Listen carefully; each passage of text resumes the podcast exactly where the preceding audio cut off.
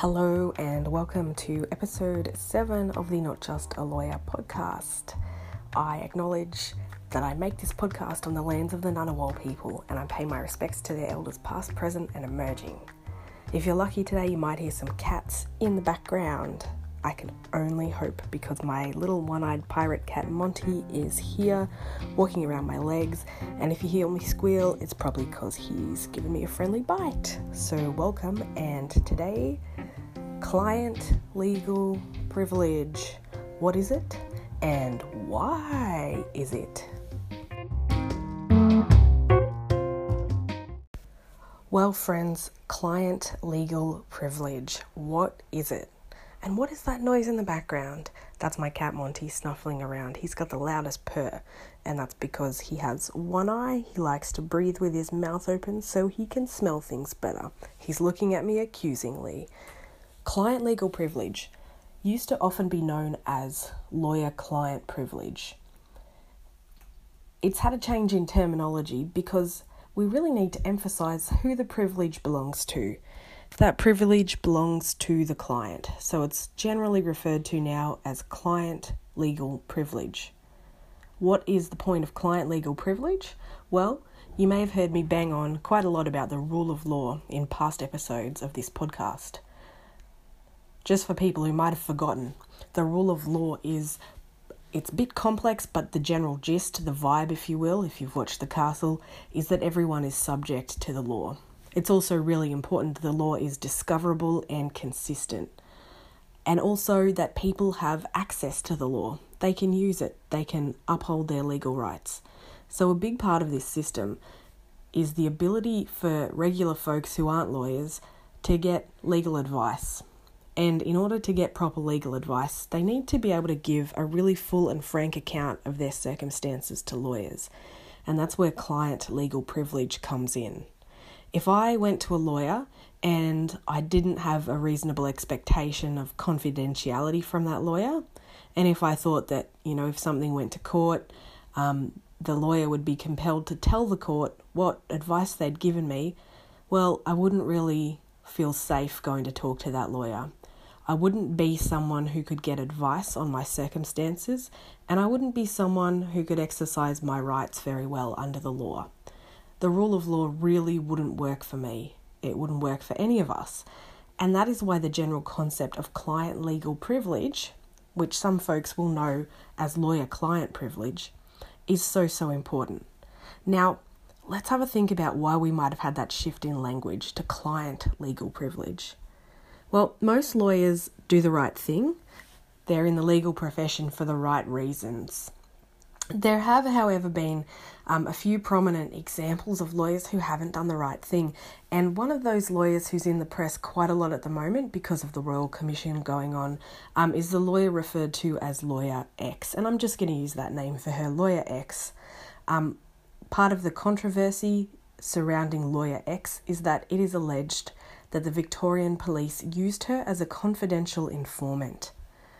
You might recall that well, there have been popular TV series now about um, some of the underworld activity in Victoria in the past.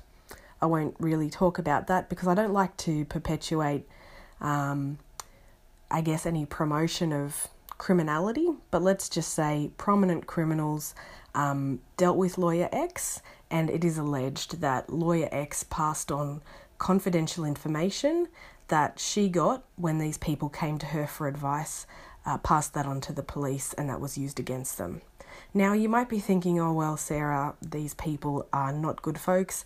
Why should they expect privacy and confidentiality? Well, I can understand where you're coming from with that question.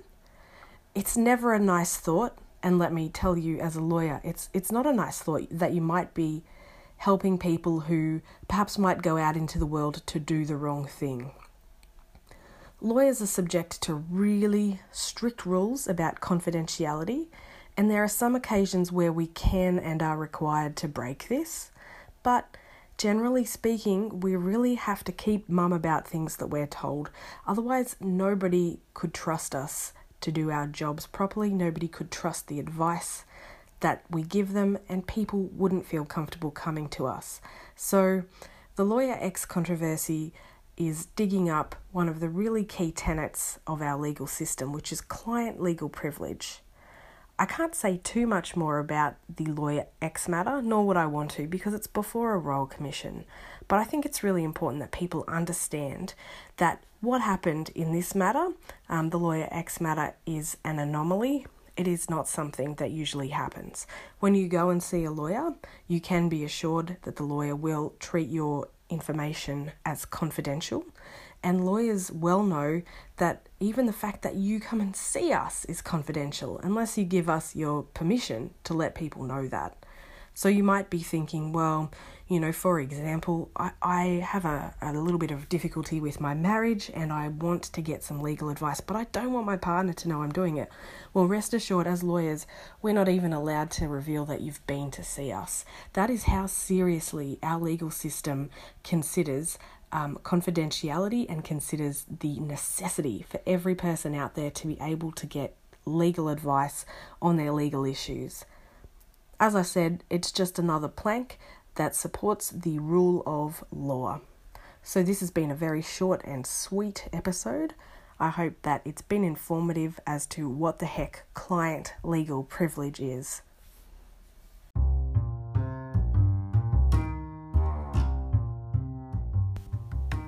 Now that you know what client legal privilege is, you will probably realize it is not a privilege that attaches to the lawyer, it attaches to the client.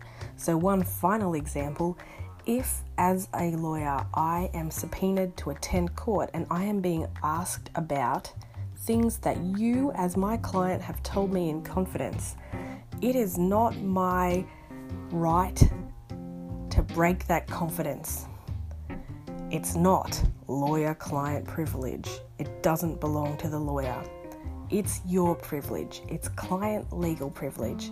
And if I am to tell what you have told me, then I will either need your permission or the court will need to compel me in some other way.